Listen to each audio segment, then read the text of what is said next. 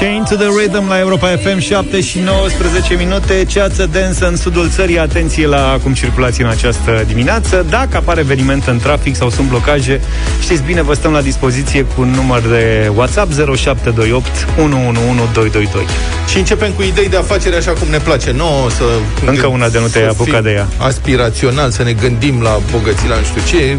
Și uh, trai sănătos. În aer liber, are legătură cu transhumanța, faci și, bio. Călă... Da, e bio, faci da. și călătorii. Uh, E un proces în Mureș, înțeleg, între ANAF și un domn și uh, ANAF îi cere 2 mil- 2,3 milioane. Taxe și impozite neplătite, La din ce? urmă penalități, nu știu ce. Și uh, domnul spune că, de fapt, um, este vorba de donații, pentru că tăticul i-a făcut cadou 4,5 milioane de euro. Tăticul era cioban. Deci fiul unui cioban, încă o dată, fiul unui cioban susține că tăticul i-a făcut cadou 4 milioane și jumătate de euro și la donații nu se aplică impozitare. Corect. Și când am auzit asta, zic, dar Gigi n-avea trei fete, totuși, adică... După care mi-am dat seama că este absolut plauzibil. Adică oamenii aceștia pot Câștigă câștiga foarte foarte, mulți bani. foarte bine. Pe vremea lui Ceaușescu era o legendă urbană persistentă. Dar cred că avea un sâmbure de adevăr. Cu un cioban care s-a prezentat la Gimbav la un moment dat la fabrica de elicoptere și a cerut, el a venise cu o rulotă cu bani că voia să cumpere un elicopter, că avea treabă, adică trebuia să umble peste munți, să supravegheze turmele Să treacă de pe o creastă pe alta da, ca în Dactari, că pe vremea era un serial de stat. Da, da, da, da. Era ciobanul Rembo Exact. Și avea nevoie. Bun, nu știu dacă a fost adevărată sau nu, dar cred că este plauzibilă. Foarte mulți bani. Eu am cunoscut și eu un N-aveam fiu. noi atâtea elicoptere câte... Da. Câți ciobani erau atunci Cunoscut un fiu de cioban mm. în, Devenisem gazetar în 90 Și în octombrie, nu mai știu de ce M-au trimis să fac niște reportaje prin țară Și am ajuns la Oradea La Oradea m-au cazat într-un, mă rog, m-am cazat într-un hotel Și pe vremea aia nu exista conceptul de camere single Trebuia să stai cu încă cineva în cameră Am încercat eu să vorbesc cu recepționerul N-am mers, mă rog Și am plecat prin oraș la documentare Și când, când m-am întors și am deschis ușa Așa am văzut, primul lucru a, mi-a sărit în ochi, practic am văzut, era o sarică de aia de oaie mițoasă, care Da. da. ocupa jumătate de cameră. Era pusă undeva, așa, un morman de la de, așa. Și doi, Băi, știți filmele alea cu fenomene paranormale în care se mișcă mobilele, sar cărțile din bibliotecă, Da, da, da. da. știi? Așa a sărit pe mine mirosul.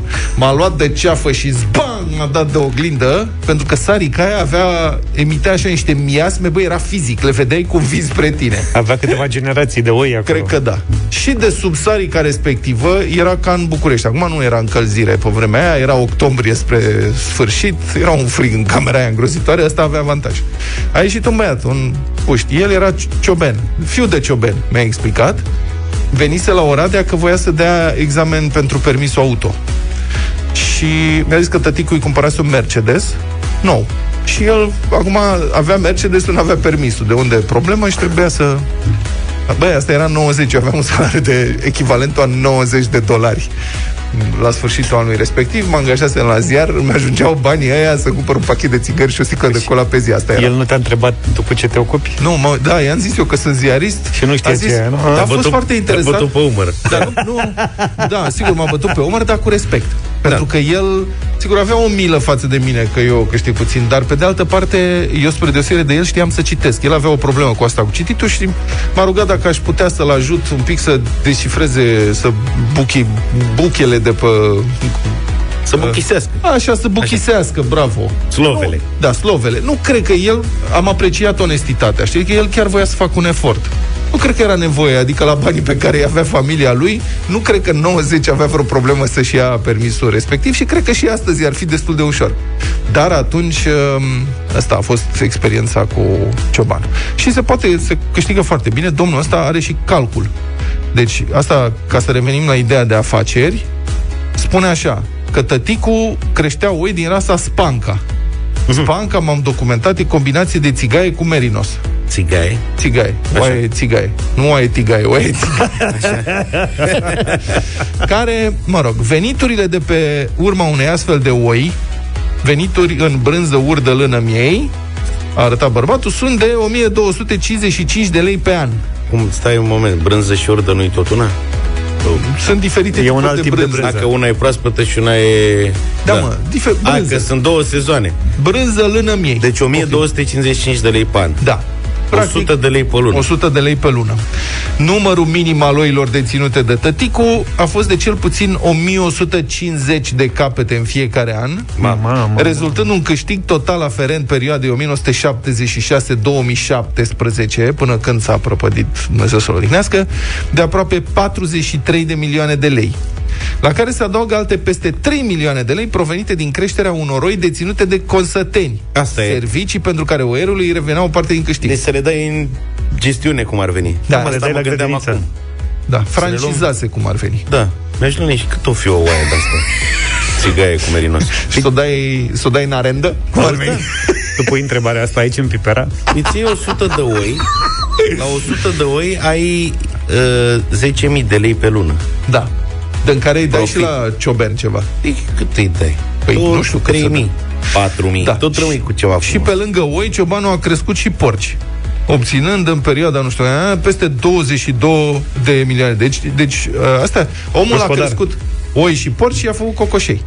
Bă, e adevărat. Cine? Mai știe. Și ca atare i-a dat uh, și lui bănuți, pentru că el plecase în străinătate și uh, tăticul i-a zis, hai vino înapoi, că îți dau niște bani să începi în viață. Cât îți trebuie să începi în viață? 4 milioane jumătate de euro. Hai, ai de aici. Băi, aș pleca și eu un pic pentru banii ăștia. Sugar, Sugar, de la Maroon 5, 7 și 34 de minute. Se vede că nu se pricepe niciunul din noi uh, La afaceri. la afaceri Nici cu oi. și la fă, făcut treabă prin jurul casei. Uite, nu știm să facem o urdă, o brânză, o treabă, o chestie. Nu ne pricepem, pur și simplu. Da, domnule, Tata am, știa din... Adică știe, uite, asta micu știe să dea cu aspiratorul și cam atât. am primit nenumărate mesaje. Așa. Mă simt și aiurea. Cu urda care nu e, domne, brânză, este spuma aia care se strânge după ce fierbi zerul. Aha. Aia ce rămâne după ce închei brânza și din aia se face urda. E proteină necoagulată. Mă mulțumesc că m-ai lămurit, e bine, acum uite o să facem asta. Asta, deci cert e că nu e brânză. Nu da? e, domnule Breză, eu ți-am zis. Și în altă Nici ordine frișcă. de idei Ia. ne anunță Mihai din Germania ne scrie. Da, Zice Neața Bună, nu e glumă cu ciobanul care a vrut să-și cumpere elicopter. nu cred. Este vorba de Vidrighin din Rășinari. Vidrighin din În Rășinari. paranteză, cetatea ciobanilor din Transilvania. Fortăreața ciobanilor. Avea mii de oi. Vidrighin. Ne scrie Mihai din Germania, care este de fel din Rășinari Sibiu, adică e da, exact de acolo de unde e. Tu ți imaginezi securiștii de pe vremea lui Ceașcă, Ceaușescu, când a venit ciobanul și a zis vreau să cumpăr elicopterul ăia, că erau să facă apoplexie, deci pe vremea aia era legea ilicitului, adică Da, da, da. tare de tot. Da. Bine, în rest... Avem și alte mesaje. Stai că mai Ia, am și eu un zi. mesaj care a venit chiar acum. Ia. Stai că nu se aude. Dar în rest, uh, să știi că mesajul a venit. Ar trebui să fie aici. Neața Vlad, Sau- vezi că e unul pe la Telorman, dar are vreo 60 de porci, dar a făcut câteva sute de milioane între timp. Ah. da, păi e important și pe cine cunoști când faci o fermă de asta. Ce Mai te ales. cera să dă? Cine știe ce da. porci avea? Da, Avea- erau crescuți pe insulă. Avea niște Băi, porci- și vezi că încă... A, și, avea niște porci politici. Da. Ăștia, porcii politici sunt uh, foarte profitabili. și mai avem o lămurire, o oaie de asta Așa, costă între 500 și 2000 de lei piesa. piesa. Simt că faci Luca se bani cu lasă ele, de da. oierit. În, în funcție de vârstă, presupun. Mă, nu știu, dar eu credeam că e ca la miel. Cât să fie? 150-200 de lei. Unul ne luam și noi 100. Deci nu e glumă, mă. Mai ții minte când, Făceam un credit. când Nea Gigi dădea oi la fotbaliști? Le promitea și câte Da, da, 10 da, da, oi da, sau da. care venea 10, 22 Băi, erau bani, erau Da, bani da, ca da, lumea. să știi. Auzi, dar zici Beca litunde iarba cu oi la el pe, pe teren, la gază? nu mă gândesc, adică dacă tot ai, Da, are motocositoare. are, da, o turmă de cositoare, nu? Bine, mai, vreți să mai vorbim despre altceva? Despre o trădare de la Parlamentul European? Ce au făcut? La Parlamentul European s-a votat, s-a decis că produsele vegetale, Așa că mai vorbim. blasfemie, da, produsele vegetale pot fi numite burger sau cărnați. Așa cum și urda poate fi numită brânză. da, bravo. Domnule, și eu când am auzit asta, prima dată m-am enervat. Băi, cum e posibil? După care m-am gândit, băi, există totuși, hai să fim... Cum să nu ne mai supărăm din nimic? Să fim toleranți. Da, să fim, Da, așa, să fim bravo. toleranți, să fim... Nu există și cărnați care se cheamă trandafiri? Și atunci dacă există cărnați care se cheamă trandafiri, de ce să nu ai și o păstaie de mazăre care să-i spui cărnat? Adică dacă veganii vor asta, să aibă piure de mazăre și să-l facă în formă de cărnat și să-i spună cărnat, să le dăm, domne, dreptul. Care e problema? Uh, fermierii susțineau evident că folosirea cuvintelor precum burger sau cărnați pentru produsele care nu sunt din carne ar putea induce în eroare consumatorii. Acum suntem avertizați. Știm că există mazăre pisată sau ce exact. alte lucruri pisate mai sunt, care sunt vândute sub denumiri de burger, cărnaș și așa mai departe, suntem avertizați și putem să ne ferim. Auzi, veganii o să aibă Crăciun odată cu noi, că noi tăiem porcul de Crăciun. Dar da, băi, ei bănuiesc că o să fie primăvara când... Uh, când dă colțul ierbii. Exact. E și mai eficient din punctul ăsta de vedere și, uite, vezi, noi ne gândeam că trebuie să ai oi ca să-ți tunzi iarba, dar dacă ai un vegan, doi... Bună dimineața, 7 și 46 de minute. Iar ți-ai încălțat șosetele desperecheate? Fără o cafea excelentă, chiar și cele mai simple lucruri devin complicate. Noroc cu Costa Coffee îți dă cel mai bun start în deșteptarea la Europa FM. E momentul pentru pauza de cafea în deșteptarea ca să avem un start sau un restart cât mai bun. Un start pe care în deșteptarea îl dăm uh, bând o Costa Coffee, pentru că tot ce pare atât de greu când te trezești se pară măcar gestionabil atunci când chiar te apuci de treabă. Și vă promiteam și câteva secrete mai mici, dar foarte importante, de exemplu, ale unui espresso bun. Mm, espresso bun. Da, știi tu ceva secrete despre un espresso bun? Da, mă rog, nu sunt secretele, știe toată lumea sau oricine e atent. Trebuie să fie cafeaua de foarte bună calitate. Asta în primul rând și după care să fie măcinată cum trebuie și să folosești un aparat cu presiunea uh, corespunzătoare. Dar până la asta puteți încerca, prieteni, să vă încălziți cănița de cafea. Cănița de cafea, puneți puțină apă. Asta am văzut, știi că ăsta, ăsta și încălzește cana înainte să-și pună da. cafea. Și aici? Da cană încălzită. Acasă folosesc cuptorul cu microunde, ca să înțelegeți da. cât de pedant sunt. Și aici pune apă caldă. apă fiartă de la distribuitorul ăla de apă. Uh-huh. Cana să fie caldă. Da, dacă faci asta, să vezi, espresso devine mult mai bun. Eu v-am spus care e părerea mea. Cine face, adică să faci cafea proastă, ar trebui să fie infracțiune în codul penal. Deci cana caldă la espresso e cum e halba bere la rece. Halba bere la rece, da. Asta, asta. A, înțeles oamenii ce, că e mai populară, o prind mai ușor da. Mici secrete, mici secrete, dar pe lângă aceste secrete e clar că ne trebuie o cafea de calitate care să ne facă dimineața dintr-o dată mai ușoară. Uite, aici intră în scenă Costa Coffee, care îți dă cel mai bun start cu o cafea excelentă. Despre calitățile ei o să vă mai spunem noi în deșteptarea, dar acum mai bine să vă lăsăm lăsăm pe voi să le descoperiți dacă sunteți câștigători la concursul nostru. Vă invităm uh, să ne sunați primii trei care o vor face la 0372069599 și ne spun în direct ce vi se pare complicat înainte de prima cafea. Uite, aveți de la noi și de la Costa Coffee câte un kit de trezire excelent, adică patru sortimente Costa Coffee și o cană de la Costa Coffee, ca să aveți cel mai bun start. Și pentru cel mai bun start vă invităm în uh, direct. Alex e cu noi. Bună dimineața, Alex! Uh, salut, salut, Neața. Bine ai venit. Zine, uh, Bine v-am găsit. ce ți se pare complicat înainte de prima cafea? Uh, masa, pregătirea mesei, micul dejun.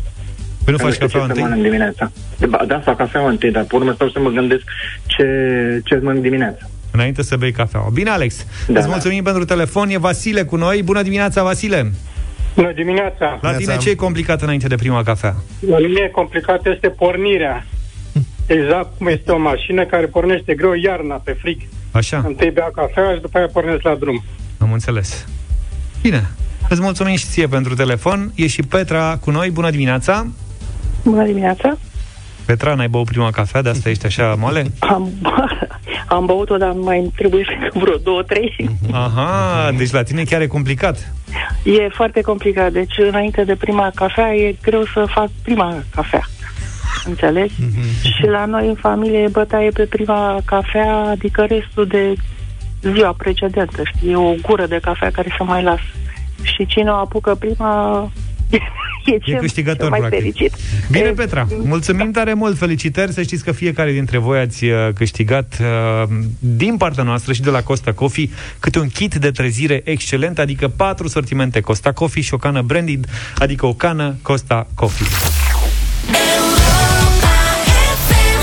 Go West, un îndemn de la Pet Shop Boys 7 și 54 de minute. Ascultați deșteptarea la Europa FM Că tot am vorbit mai devreme de ciobani uh, milionari. Mai avem un uh, mesaj. Nu e cu brânză, dai cu motorină Venit la Dan. Mm. Neața, zice el, când făceam armata în 1995 Și era embargoul impus Serbiei Făceau ăia pe la Moldova nouă Trafic cu motorină Și Așa se zvonea că exista un nene în zonă Român Care avea un metru cub de mărci. Da tot ce e posibil. Era un fenomen acolo, o corupție generalizată. Eu în 95, sigur, eram jurnalist și mi-aduc aminte, uh, eram la Londra cu o bursă BBC, uh, cu o echipă mai mare, produceam o emisiune săptămânală care se difuza în România la mai multe stații TV. Ce era pe atunci? Tele7, TVR, nu știu, cred că era și la Antena 1 pe vremea respectivă.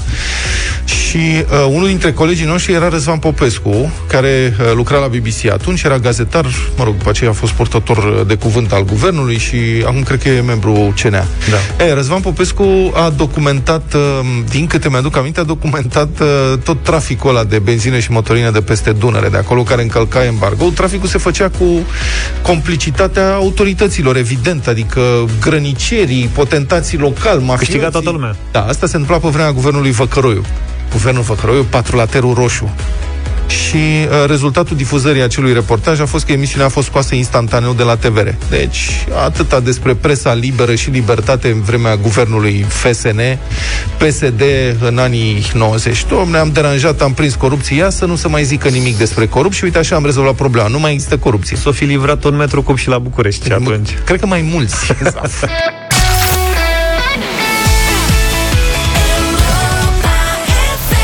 Republica Fantastică România la Europa FM. L-ați uh, ascultat ieri uh, aici pe domnul Coarnă, pensionar de la MEI și lider de sindicat la polițiștii MEI, care era nemulțumit de faptul că ne-am permis să comentăm pe marginea declarației sale de avere, care este publică potrivit legii, pentru că dânsul e și membru în CES. Mă rog, o să mai rămânem un pic la subiectul pensionarilor de la stat, reangajați la stat, nu e cazul domnului Coarnă. Domnul Coarnă nu s-a reangajat la stat, s-a reangajat la sindicatul de la stat. Mă rog, în fine, asta e un fenomen remarcabil în țara noastră, orice s-ar zice, sunt enorm de multe persoane în România care au ieșit la pensie la vârste tinere, ca să se angajeze apoi aproape imediat tot în sistemul bugetar și adesea în aceleași instituții sau pe poziții oarecum similare, tot la stat. Iată ce a descoperit Europa Liberă într-o mică cercetare. Am tot vorbit despre asta, dar e bine să ne reamintim. De exemplu, președintele Oficiului Registrului Național al Informațiilor Secrete de Stat, Ornis, faimosul Ornis, care, ne, care spune ce demnitar are voie la informații secrete și ce demnitar nu are voie la informații secrete. Deci, domnul Marius Petrescu a încasat anul trecut un salariu de 130.000 de lei în calitate de demnitar, pentru că e secretar de stat, nu știu, dar și 95.000 de lei pensie diplomatică. În total, 225.736 de lei.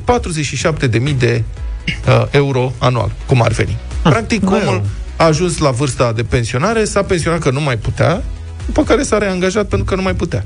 Foarte simplu. Și în felul ăsta cumulează. La Ornis, să nu uităm, niciodată a fost angajat și marele impostor Laurențiu Barangă, cel care a făcut o carieră întreagă în sistemul de stat prin poziții importante în statul român, înainte de a fi descoperit că își falsificase documentele de studii. Era un impostor total. Iar Ornis, Ornis care verifică cine, cine are dreptul la secrete, n-a fost în stare să-și verifice propriul angajat. Ce vrăjeală totală. Bun.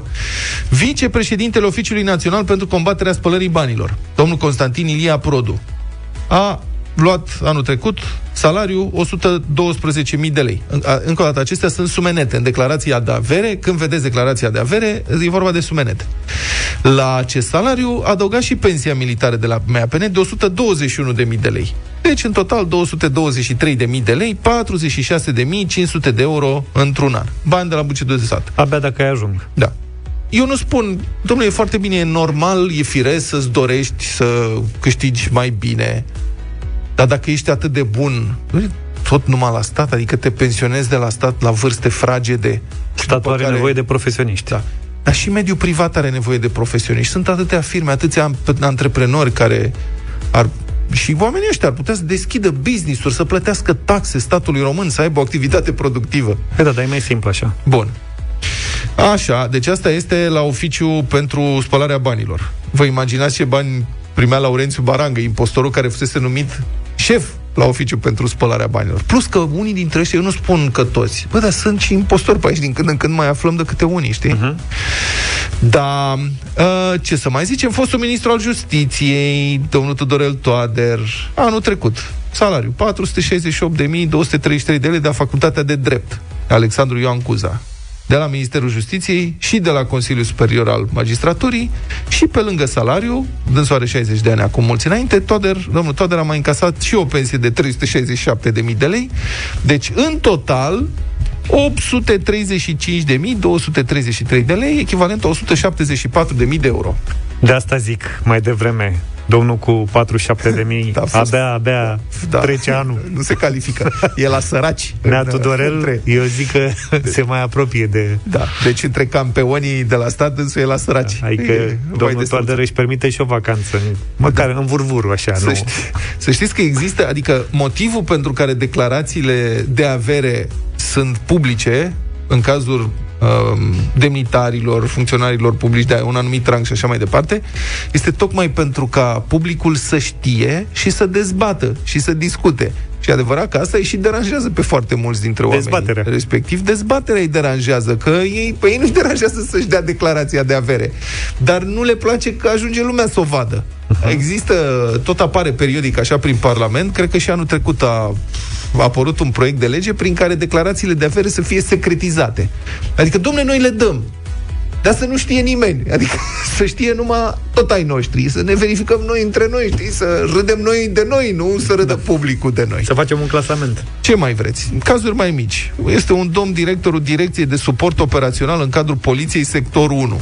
Deci, la poliția de la sectorul 1, dânsul a avut un salariu anual de 75.000 de lei, la care se adaugă și o pensie militară de 90.000 de lei. Deci dânsul militar s-a pensionat că n-a mai putut, nu știu la ce vârstă, dar probabil că la o vârstă mai fragedă din moment ce acum este director de direcție la Poliția Sector 1 uh-huh. Mhm. și încasează cu tot 164.000 de lei, 34.000 de euro pe an. Asta chiar l-ai dat să-l faci de râs, și face vacanța la Sărăta Monteoru. la Monteoru sale. La sfârșitul anului trecut, guvernul Orban și-a asumat răspunderea pe o lege privind interzicerea acumulului pensiei cu salariul de la stat, închețarea indemnizației demnitarilor și legea a fost atacată la Curtea Constituțională Constituțională de PSD și CCR, cine ar fi crezut așa ceva, a declarat legea neconstituțională și ca atare nu a putut fi aplicată pentru că nu se poate încălca Constituția. Până în 2019, copiii sărmani, de exemplu, nu puteau să cumuleze bursele sociale ale de 4 lei jumate, după cum ne-a povestit Victor Marinieri, 4 lei 56 lei, cu bursele de merit la școală. Era ilegal. Dar, în același timp, Curtea Constituțională a decis că este neconstituțional să interzici unei persoane pensionate de la stat să se reangajeze la stat, pentru că e dreptul la muncă, domnule, am mai spus, este sfânt, e garantat. Și ca să încheiem, anul trecut salariul mediu net în România a fost de 3.000 de lei, pensia medie a ajuns la 1.400 de lei. Aș zice că noi, adică este evident că noi nu suntem socialiști, nu pledăm pentru egalitarisme, dar unele discrepanțe de venit din această țară sunt realmente strigătoare la cer.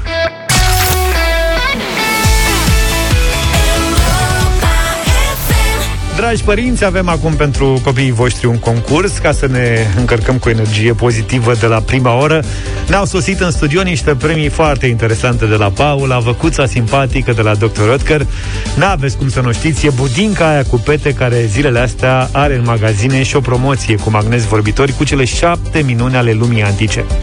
Sunt vorbitori pentru că au coduri și dacă le scanezi afli mai multe despre cele șapte minuni. Minune și la noi în deșteptarea, Paula a adus premii ca să intrați intrați în concurs, trebuie să ne trimiteți pe WhatsApp la 0728 111222, număr cu tarif normal, o scurtă înregistrare cu copilul vostru cântând o melodie pentru Paula. Aveți la dispoziție 15 minute ca să trimiteți înregistrările. Avem pentru inspirație și un model de melodie, chiar de la Paula. E timpul pentru cele mai cool fete în pahar Paula Pudding Superstar Cântăm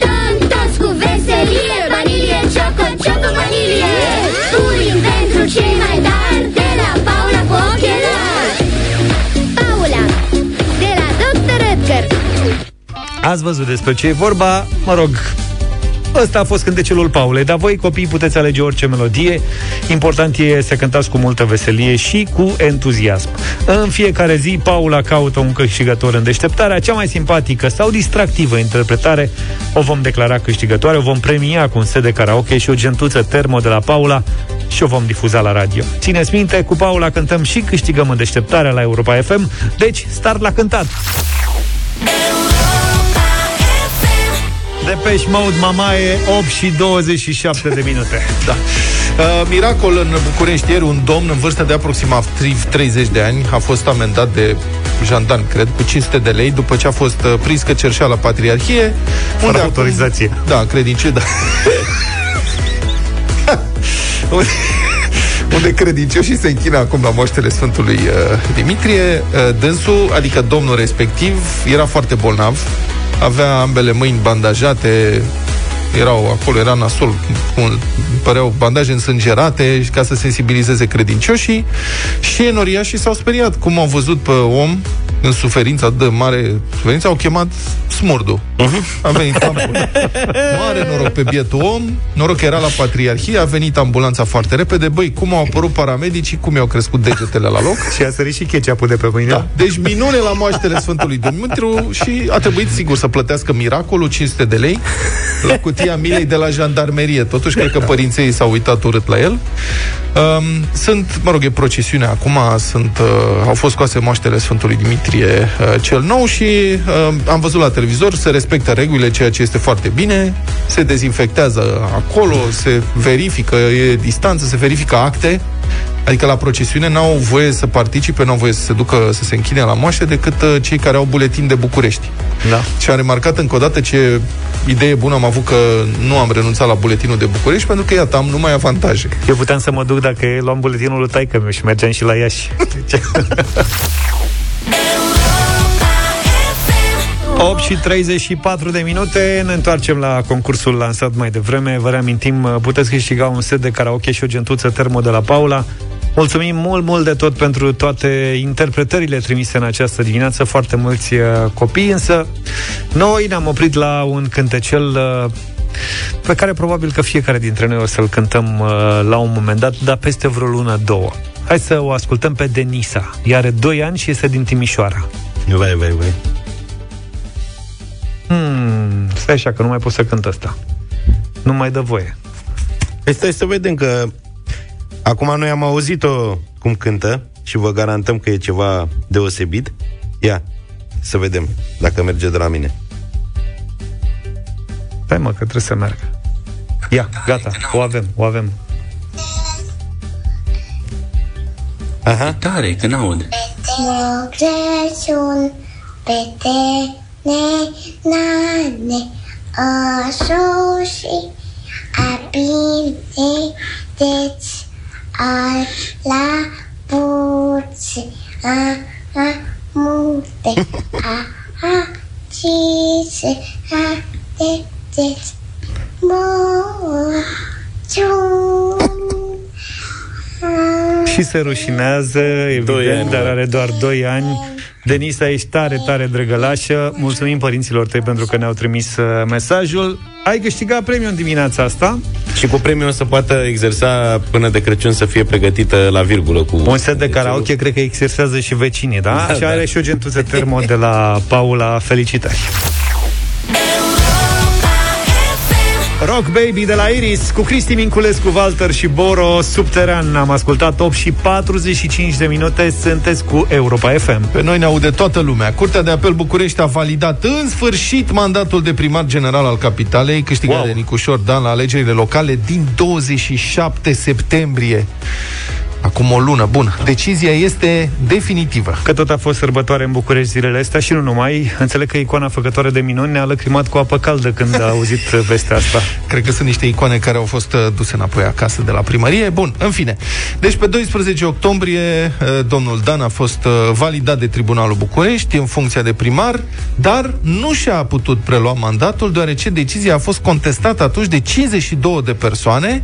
Cele 52 de persoane au legătură cu PSD, sunt foști uh, consilieri, diversi uh, membri, înțeleg că e și un condamnat uh, penal pe acolo, deci totul făcut la hărțuire. Și e o saga incredibilă. Cum spuneam, a trecut o lună de la alegeri. Cei care au pierdut au, au făcut tot ce le-a stat în putință ca să nu predea mandatul. Un dispreț incredibil față de votul cetățenilor, față de votul uh, bucureșenilor, dar să știți că se mai întâmplă și în alte locuri și în București, dar și în alte orașe, tot pe mâna PSD, care nu vrea să se desprindă de putere și um, ne socotește votul popular. Înțeleg că s-a și copiat foarte mult în zonă cererile, cererile respective erau, da, sau contestațiile erau cam este același evident lucru. o chestie politicianistă. Nu s-a întâmplat niciodată. Adică au fost alternanțe la putere până acum, nu s-a întâmplat așa ceva. Inclusiv domnul Joane, dacă vă aduceți aminte, când a pierdut la o diferență foarte mică de voturi cu Traian Băsescu, s-a făcut atunci o contestație, a făcut o contestație. În câte zile Adi a durat? În O cinci săptămână, zile, o parcă. săptămână? O săptămână. Într-o săptămână toată povestea s-a încheiat pentru că e un semn de respect față de votul cetățenilor, în primul rând. Nu poți să fii partid democratic într-o țară democratică și să te comporți astfel. O porcărie. Bun, dar să revenim la primăria generală. Primarul general Nicușor Dan este în direct cu deșteptarea. Bună dimineața, domnule primar. Bună dimineața! Bun, v-aș întreba ce înseamnă, din punctul de vedere al administrării Bucureștiului, această lună pierdută din cauza obstrucțiilor PSD? Păi, uh, București are trei mari urgențe, da, uriașe. Uh, Problema medicală, adică criza coronavirusului, criza termiei, căldură și apă caldă și problema financiară în care se află. Și pentru fiecare dintre ele, în special pentru uh, problema energiei termice, sunt uh, câteva săptămâni pierdute în care am fi putut să pregătim iarna care vine. Ce înseamnă am fi putut să pregătim? Adică să știți dacă sunt lucruri care nu au fost făcute cu intenție sau abandonate? Deci, sau... pe- Deci, vorbind în general, cred că au fost două intenții cu tergiversarea asta. Una, ca să se mai câștige timp pentru a se face diver, diverse acte prin interiorul primăriei, cum ar fi uh, contracte, contracte de muncă, titularizări pe post. Asta ar fi o direcție și a doua direcție pentru a nu-mi da mie timp să fiu pregătit pentru a prelua uh, problema căldurii și apei cale. Urmează iarna. Pentru această iarnă, evident că nu pot, nu pot să schimb sistemul în o lună, două, cât, uh, cât ar mai fi fost, acum e și mai puțin, și atunci uh, ce se poate face este să pregătești un management de avare. Ce înseamnă asta? Înseamnă să pregătești stocuri de materiale cu care să intervii, să pregătești echipe, să pregătești echipamente și o să vedem în momentul în care voi prelua cu adevărat mandatul, uh, mâine sau poi mâine, o să vedem câte din aceste lucruri există deja. Spuneați că există o problemă financiară. Bucureștiul e un oraș cu un buget foarte mare, de ordinul miliardelor de euro. Ce înseamnă problema financiară? La ce vă referiți? Uh, Grosier București are un buget de un miliard de euro la primăria capitalei și un miliard de euro la, pri- în total la primăriile de sector.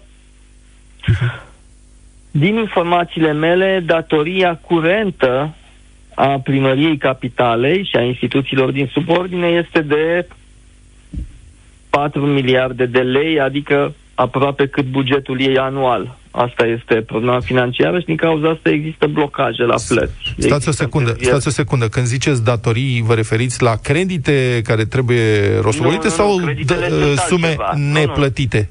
Nu, sunt facturi emise și neplătite, da. Wow. Și uh, printre astea se găsesc așa, se găsesc, uh, este o datorie a uh, noii companii de căldură termoenergetică, a fostul Radet, către furnizorul de uh, căldură Elcen, care e undeva la jumătate de miliard de lei. Este o datorie a societății de transport uh, care, către ANAF, care este undeva spre un miliard de lei și mai sunt uh, pentru tot felul de furnizori facturi neplătite și de către administrații și de către uh, companiile din uh, subordinea primăriei. Cam asta este uh, problema financiară. Domnule primar, ce, ce urmează? Care e planul dumneavoastră pe termen scurt? Bun, trebuie să depuneți uh, jurământul, acum să sperăm că trebuie să faceți asta uh, împreună cu consilierii locali, nu? Sperăm să se poată întâmpla, să nu fie alte contestații și acolo. Din fericire, văd că nu există contestații în procesul de, uh, de validare al consilierilor generali, pentru că dacă ar fi fost, uh, ne-am mai fi dus încă o săptămână uh, și uh, aștept uh, strict strict formal o hârtie de la judecătoria sectorului 1 că hotărârea aceea a rămas definitivă și uh, convocarea prefectului pentru depunerea jurământului mâine sau poi mâine. Ce urmează? Care e planul dumneavoastră pe termen scurt? Care vor fi primele decizii? Puteți să Pe ne spuneți? termen foarte scurt trebuie să rezolvăm exact aceste trei probleme pe care le-am menționat. Adică pe uh, problema coronavirusului trebuie să facem în sfârșit un acord cu Direcția de Sănătate Publică. Ei sunt cei care, de fapt, gestionează această, această criză, relația cu cetățenii pe partea de prevenție. Pe partea de spitale e o a doua chestiune și uh, ei nu au nici oamenii, nici resursele care ar trebui, pe care ar trebui, care le-ar fi necesare pentru a gestiona asta și imediat o să lucrăm împreună cu toate resursele pe care administrația spitalelor noi le avem cu ei. Asta este o chestiune. Pe uh, termie o să facem un grup de lucru, uh, o celulă de criză, dacă vreți, împreună cu Elcen și cu Termoenergetica pentru a pregăti iarna și pe partea financiară o să vedem cu specialiștii cum putem să nu intrăm în incapacitate de plată. Cam astea sunt uh, urgențele pentru primele două săptămâni. Domnule primar, observ că știți că vine iarna. Asta e un lucru nou pentru un primar. Credeți că ar putea fi Bucureștiul primul oraș din România pe care să nu-l ia iarna prin surprindere? Dacă nu ninge... da, da, da. Bun, asta este uh, o altă, dar deocamdată să rezolvăm cu căldura asta, adică să rezolvăm uh, în sensul să fim uh, pregătiți să intervenim la uh, sutele de avarii care vor apărea. Că nu o să promit că nu o să fie avarii, că e imposibil cu rețeaua ciuruită pe care o avem. Bun, eu Uh, cu înțeleg... operatorii de salubritate pentru zăpadă, asta să mai așteptăm câteva săptămâni pentru a fi, a fi pregătiți și pentru zăpadă. Eu înțeleg că, evident, că aceste probleme foarte mari o să vă consume enorm de multă energie, sunt și e, foarte dificil de rezolvat și probabil că vor trebui ani de zile de muncă și de investiții. Dar spuneți-ne câteva lucruri mici, concrete, pe care vă gândiți să le faceți ca să ameliorați, de exemplu, în trafic. Adică noi aici, la deșteptarea, de multe ori ne întrebăm de ce primăria și primăriile din București au preferat întotdeauna să monteze mii și mii de stâlpișori și de bolari prin, pe trotoare, și nu a ales să trimită poliția locală, să dea amenzi uh, celor care își abandonează sau își lasă mașinile pe trotuare. Aveți decizii de acest gen la care vă gândiți, lucruri simple de făcut? Dați-ne câteva exemple. Da, uh, vreau să facem uh, destul de repede o semnalizare. Deci dacă vorbim de, trans- de trafic și de transportul public, uh, ceea ce vreau să facem foarte repede este să avem uh, hărți, hărți ale transportului în comun în stațiile de transport în comun, ceea ce e trivial, ceea ce vedem în toate orașele în care uh, călătorim.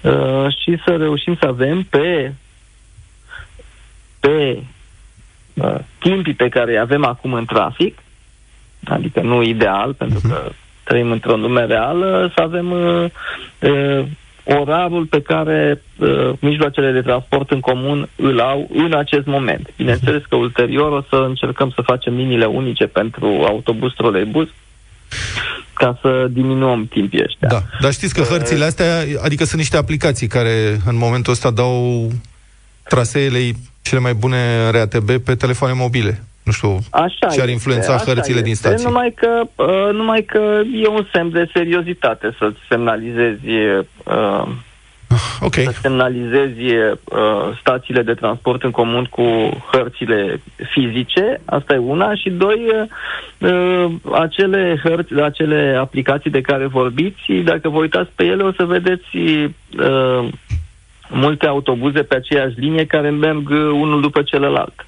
Mulțumesc foarte mult. A fost primarul general al capitalei, domnul uh, Nicu Șordan. Mă rog, încă nu a depus jurământul, primarul general ales al capitalei, uh, Nicu Șordan.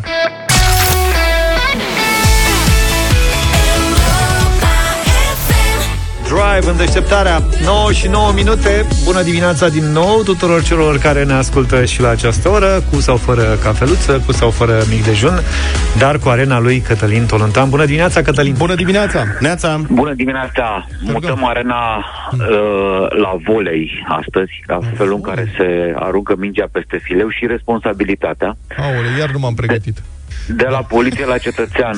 Uh, Din păcate nu ne-am pregătit niciunul dintre noi pentru așa ceva, pentru povestea de astăzi. E aproape imposibil de, de, de pregătit o astfel de, de poveste, Vlad, așa că nu există. Nu există... Uh, nu există nimic care exact, nu există nimic care te poate face să anticipezi faptul că un antrenor de volei din Constanța, care a antrenat la Megidia și la Cernavodă, în general la categoriile mici de vârstă, din păcate, și veți vedea de ce e vorba de echipe de fete, a abuzat vreme de 9 ani fetele în văzul școlii, clubului, autorităților, poliției, parchetului și nimeni n-a făcut nimic.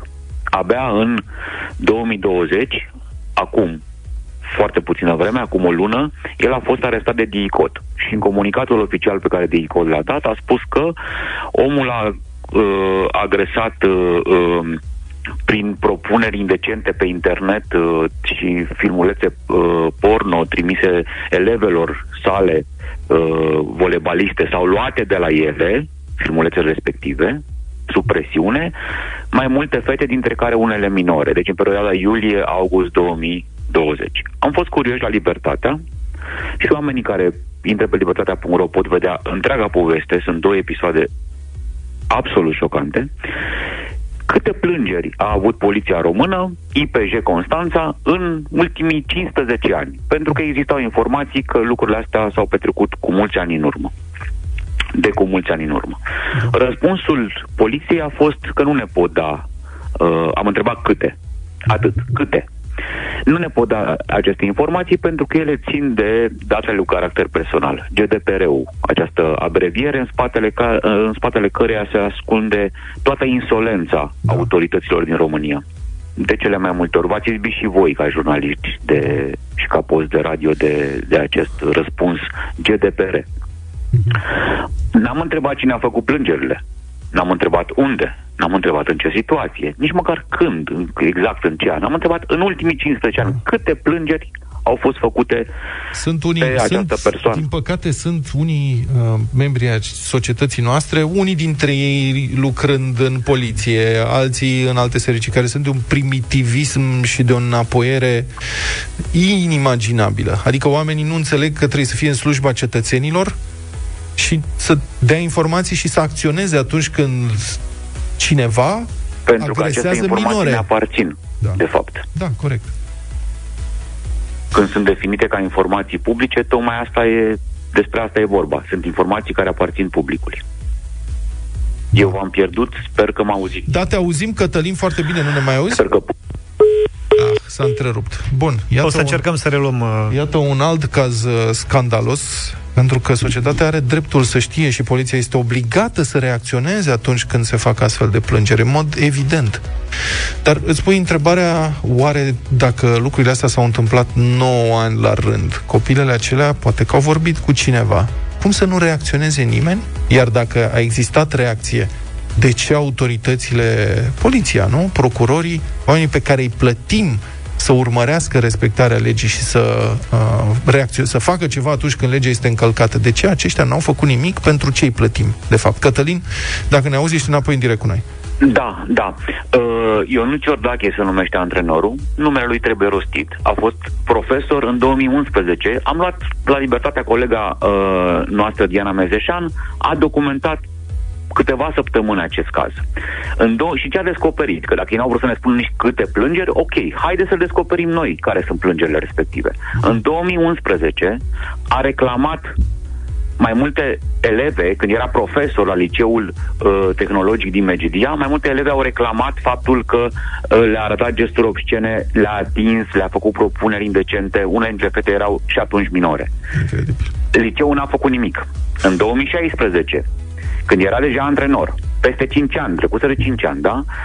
Uh, o familie a reclamat acest lucru la poliție. A spus că sunt probleme și că uh, în sală îi se întâmplă uh, fetei uh, uh, lucruri care țin de abuzuri sexuale.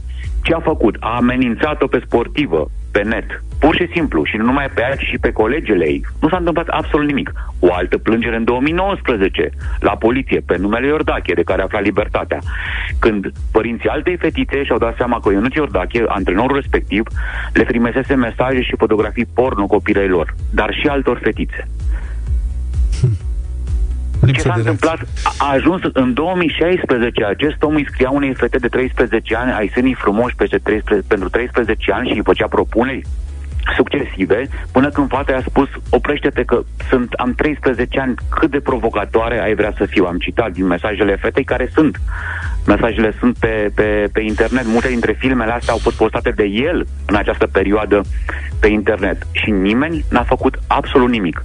Aici nu mă refer, sau nu ne referim doar la poliție, doar la parchet, sigur, și la comunitate, la școală, la club, care era, era finanțat din bani publici. Aici nu are importanță din ce bani, e irrelevant, puteau să fie finanțat din bani privați. Uh, revin însă. Da. S-a ajuns inclusiv la poliție în 2020, la începutul acestui an, când părinții s-au dus mai mult, că n-au, nu se mai putea suporta situația. Și, mă rog, și societatea românească a evoluat, ceea ce poate că acum 10 ani întorceau privirea uh, toți oamenii, asta nu se mai întâmplă. Răspunsul a fost în martie al poliției, știți că a început COVID-ul și nu mai putem face asta, uh, iar fata, uh, lucrurile astea sunt, uh, sunt uh, mai puțin importante, iar fata povestește, care a fost și a reclamat la poliție, povestește în libertate și oamenii găsesc aceste lucruri toate pe, pe site, da? Am nu înțeles. sunt declarații, nu e nimic inventat, este totul o realitate îngrozitoare și fata povestește Bun. Păi da, dar nu ți-a făcut nimic, n-a pus mâna pe tine. Că în cazul fetei ăsta, ei doar îi trimise filmulețe porno și făcuse apropouri. Și fata a spus, păi, la poliție, atenție, dialog. Ar trebui să-mi facă ceva ca să mă luați în serios? Da. Abia în iulie, Bun, deci septembrie s-au, s-au, s-au sezizat și au făcut ceva. înțeleg că toată uh, această anchetă este pe site-ul Libertatea. Mulțumim foarte mult, uh, Cătălin Tolontan, pentru intervenția din această dimineață. 9 și 22 de minute De la ce ne-am luat, ca să spunem așa Ieri a fost ziua Corinei Chiriac Și ne-am tot contrazis cine e mai și cine e mai Am descoperit cu surprindere că avem preferințe total diferite în ceea ce privește diva muzicii românești. Eu o susțin pe Mirabela Dauer. Eu o susțin pe Corina și Vlad Pe Angela. pe Angela. Deci o să, Sibilea. o să fie dificil în această dimineață. Vă propunem să ascultați sau să ascultăm împreună o melodie a uneia dintre aceste dive. Trebuie doar să ne ajutați să ne sunați la 0372069599. Astăzi facem primul la 5. Avem și câte o melodie pentru fiecare dintre doamne. Melodia, da, e pur orientativă, așa, și având în vedere, da, amploarea acestei bătălii, de-aia ne-am hotărât să facem până la 5. Da, deci astăzi avem uh, Bruce Lee versus Chicky Chan versus Chuck Norris. Chuck Norris, Da. da. asta este bătălia. Angela cu Mirabela și Corina în același ring și voi decideți câștigătoarea. Hai Bun. să vedem. Luca, începe Eu tu. sunt fan Mirabela Daur și n-am ales așa cum poate v-ați fi așteptat, te aștept să viamos și la mult între Roata Mori și În pădurea lui Ion, piesele care mi-au marcat mie copilăria și am rămas la În pădurea lui Ion.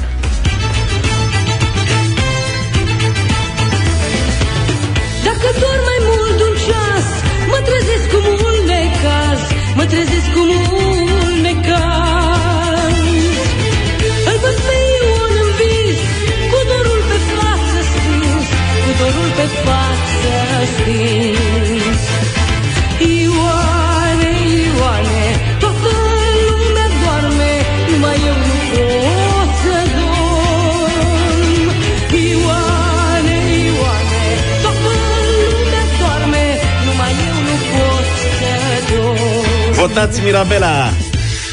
Eu am ales numai, să- numai o secundă. Care este uh, semnificația expresiei cu dorul pe Nu, hai față să nu stins? Nu, serios. Scris. A scris. Scris, asta, mă, nu că era înțelegeam, pe pernă, scris. să, cu fața la cerceaf cum ar veni. Deci el avea dorul pe față scris. De la pernă, da. Nu stins. Se trezește Ion din vis cu dorul pe față scris. A, de la tu, pernă. și tu te trezești, dar nu-ți dai seama cu dorul pe Simt că o față să scris. dureze ceva bătălia asta. Eu am ales o doamnă care nu înseamnă doar uh, muzică, înseamnă și teatru, film, televiziune. Are și un site, dacă vreți să aflați mai bine cine este doamna Corina Chiriac. Vă așteaptă sigur pe corinachiriac.ro Știi că a avut până recent emisiune la Național TV Da. și înțeleg că a întrerupt-o, a zis că ia o mică pauză. Doamne ajută să revină. Astăzi este despre muzică, deci lăsați toate lunurile. Corina Chiriac e propunerea mea, Strada Speranței. Strada speranței la parter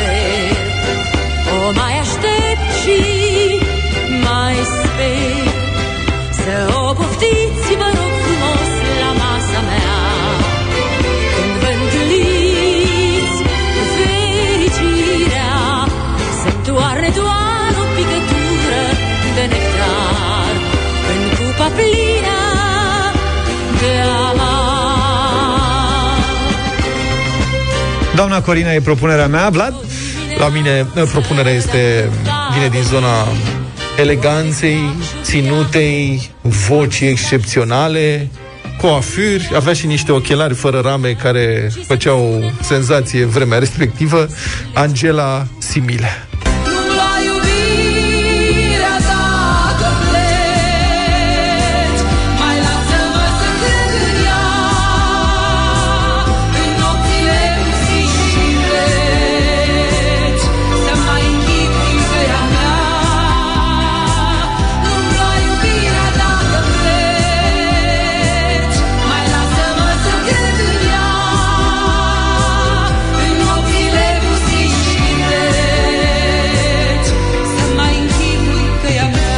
A- Ați auzit cum spune în, în nopțile pustiși și reți. Nu-mi lua iubirea dacă pleci. Hai să vedem cine ia trofeul Doamna Muzicii Românești Europa FM 2020 Prima la 5 voturi Cătălin, bună dimineața! 5 voturi astăzi, prieteni, în mod excepțional. Bună dimineața! Salut Cătălin Mirabela Dauer, al Luca. Mirabela Mirabela e primul uh, vot. Mirabela. Constantin, bună dimineața!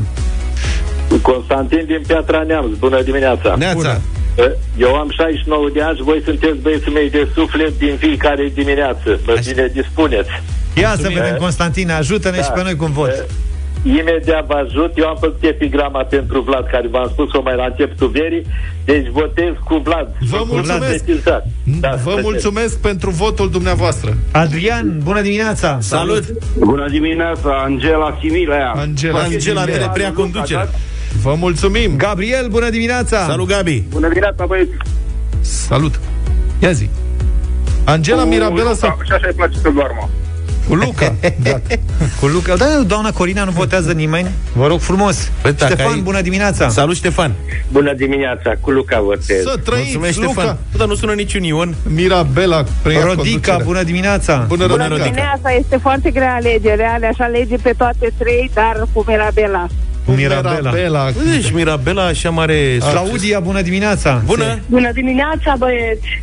Foarte grea alegere, dar doamna ce îmi place mie de când eram tânără, de când eram copil, Angela Similea. A, ce Cât frumos. mai e scorul? La Corina e zero. Trei voturi reți pentru Nu-mi lua iubirea, Angela, Da. și Mirabela patru voturi. Corina niciun vot a fost și ziua ei ieri Hai vă rugăm frumos Vă rog un vot așa de... Nicu, bună dimineața! Salut Nicu Bună dimineața, cu Angela. Cu Angela, Ia te uită, egalitate patru, acolo, patru, patru la bătălie. patru. Hal de Vai de bătălie mine. Și acum 5 voturi pentru Corina, vă rog. La pachet Eva, bună dimineața! Bună Eva Eva. Bună dimineața, cu Mirabela Dauer. Cu Mirabela, Mirabela da. câștigă la mare luptă cu Angela Similea Angela Similea. Corina, ne pare rău nu știu ce s-a întâmplat în dimineața asta La mulți Da. ani încă o dată pentru ieri Deci- Cred că de asta, că a fost aniversat ieri și am dat piesa ieri e, Oamenii au preferat Ion Probabil cu, că de asta, da. a câștigat Ion cu perna pe față, scrisă, să ne E superbă bucurăm. piesă Eu n-aș, aș, fi Băi, zis, de- aș fi zis că Monumental. o să câștige Bună, bă. Angela Similea de departe, dar uite că m-am înșelat. Și scurtă, exact pe sufletul tău Eu Hai pari- să- eu Știi cum parias- mănânci doi mici pe Ioane Ioane? Eu pariasem pe strada speranței.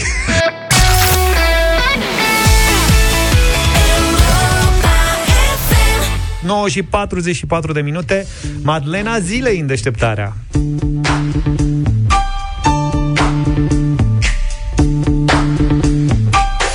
La această dată, în 1981, Queen și David Bowie au lansat Under Pressure, care a devenit imediat un super hit rock, al doilea number one al trupei Queen în Marea Britanie, după Bohemian Rhapsody, al treilea number one pentru Bowie, o piesă care a dominat topurile multe alte țări și care a fost descrisă ca un monster rock track, una dintre cele mai bune colaborări muzicale din toate timpurile.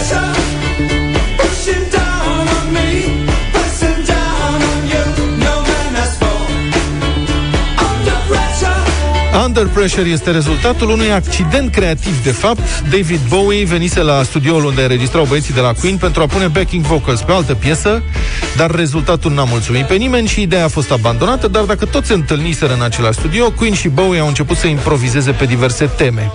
Freddie Mercury avea un cântec mai vechi, dar pe care nu reușea să-l dezvolte în nicio direcție satisfăcătoare și pornind de la el, muzicienii au ajuns la formula excepțională pe care o cunoaștem azi.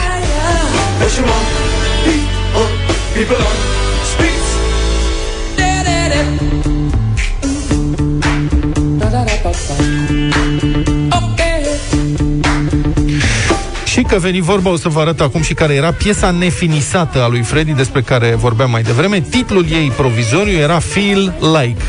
Piesa aceasta n-a fost lansată niciodată, dar au apărut înregistrările de la repetiții și se poate recunoaște tema folosită ulterior în Under Pressure. Fiți atenți!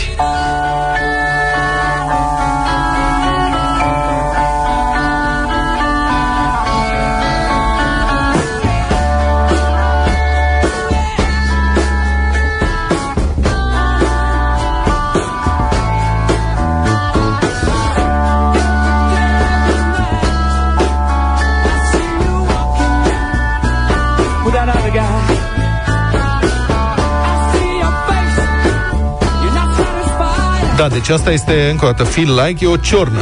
Un exercițiu uh-huh. al lui Freddy, avea piesa asta, melodia în cap și nu reușea să o finiseze, dar pornind de la ea, împreună cu David Bowie, au uh, creat Under Pressure, care, cum spunea, a devenit un mega hit, dar povestea nu se oprește aici. 9 ani mai târziu, în 1990, un rapper pe nume Robert Matthew Van Winkle, pe care îl știm sub numele de scenă Vanilla Ice, a lansat Ice Ice Baby, care folosește un pasaj extins din Under Pressure.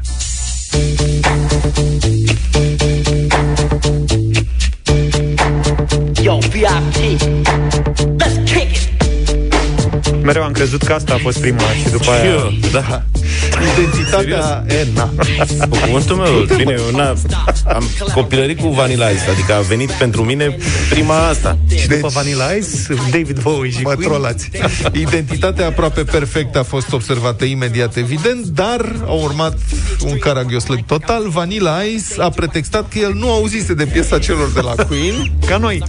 și că totul era doar o coincidență. Apoi Vanilla Ice a admis că a preluat într-adevăr pasajul din Under Pressure, dar a declarat că nu e același lucru, că l-a modificat. Și într-un interviu care a stărit hilaritate la vremea respectivă, el a încercat chiar să cânte diferențele. O să avem o registrare, nu se aude prea bine, dar este fascinant. Deci Vanilla Ice este în studio și spune, nu, nu, sunt diferite. Uite, vă cânt, prima e uh, a celor de la Queen. Și după care spune, asta este a mea, ca să arate oamenilor că, care sunt diferențele care nu se fac simțite. We sampled them from him, but it's not the same bass line. Uh, like he goes ding ding ding ding ding ding ding ding ding ding ding ding ding ding ding. That's the way theirs goes. Ours goes ding ding ding ding ding ding ding ding ding ding ding ding. Adevărul că nu e același lucru. Da, să știi că, serios, eu când eram puști, am fost marcat de piesa uh, Ice Ice Baby a lui Vanilla Ice, ca toți puștii din vremea respectivă și cum se găseau atunci casetele alea cu selecții, că așa găseam casete înregistrate cu fel de fel de melodii. După aia, la scurt timp, a apărut și piesa lui uh, Freddie Mercury și David Cum la Bowie, scurt timp? Under Pressure. Serios, pe casete de Nu, genul ăsta. Au apărut casetele. Că, practic, mai întâi a fost moda cu Ice Ice Baby și după ce și-a pierdut aia din... Au găsit și vari- varianta retro. Exact, știi, era la modul, uite ce piesă tare e. Și da, pentru noi a fost după... Co- confuzia vine din faptul că uh, Ice Ice Baby, Vanilla Ice a lansat piesa la începutul anilor 90, iar noi nu aveam Așa e. deschidere către Exact. muzica, Așa e, nu așa știam e. poate toți de Queen și așa mai departe. Da, Bun, atunci în anii 90 evident a ieșit un scandal monstru Vanilla Ice a fost nevoit în cele din urmă să cadă la înțelegere cu Queen Plătind o sumă necomunicată public ca să stingă disputa Da, și după aia au lovit și cu viorele. Da, și cu viorele, da. Queen. Bun, știm acum cum a reacționat și Freddy când a auzit prima dată Ice Ice Baby. Deci piesa lui avea deja 9 ani, fusese mega hit și uh, a povestit uh, acum vreo 2 ani fostului asistent personal. Deci Freddy era la micul dejun și mergea radio, a intrat în emisia Ice Ice Baby al lui Vanilla Ice. Uh-huh. Și Freddy care mânca, zice că la un moment dat s-a oprit din mâncat cu o față nedumerită, a ridicat privirea, era total nedumerit ce se întâmplă și la început a crezut că era ceva problemă cu emisia. După care s-a lămurit că era de fapt un plagiat, dar spre surpriza tuturor, Fredici că nu s-a supărat, a remarcat doar că, mai mult s-a amuzat și a remarcat doar că imitația este cea mai sinceră formă de admirație. Corect. Deci a râs și a mers mai departe. Este adevărat că în 1990 el era deja, din păcate, foarte bolnav și probabil că avea alte priorități în viața, cei mai rămăsese de trăit. Una peste alta, o piesă frumoasă. Propun să ascultăm Ice Ice Baby în finalul Da, te emisiunii. omor. Hai să votăm. Tu, Luca, ce vrei să asculti? Fii atent, fii atent că știu unde parchezi.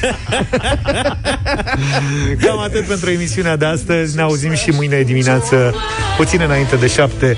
Numai bine! Toate bune! Pa, pa! Deșteptarea cu Vlad, George și Luca. De luni până vineri, de la 7 dimineața, la Europa FM.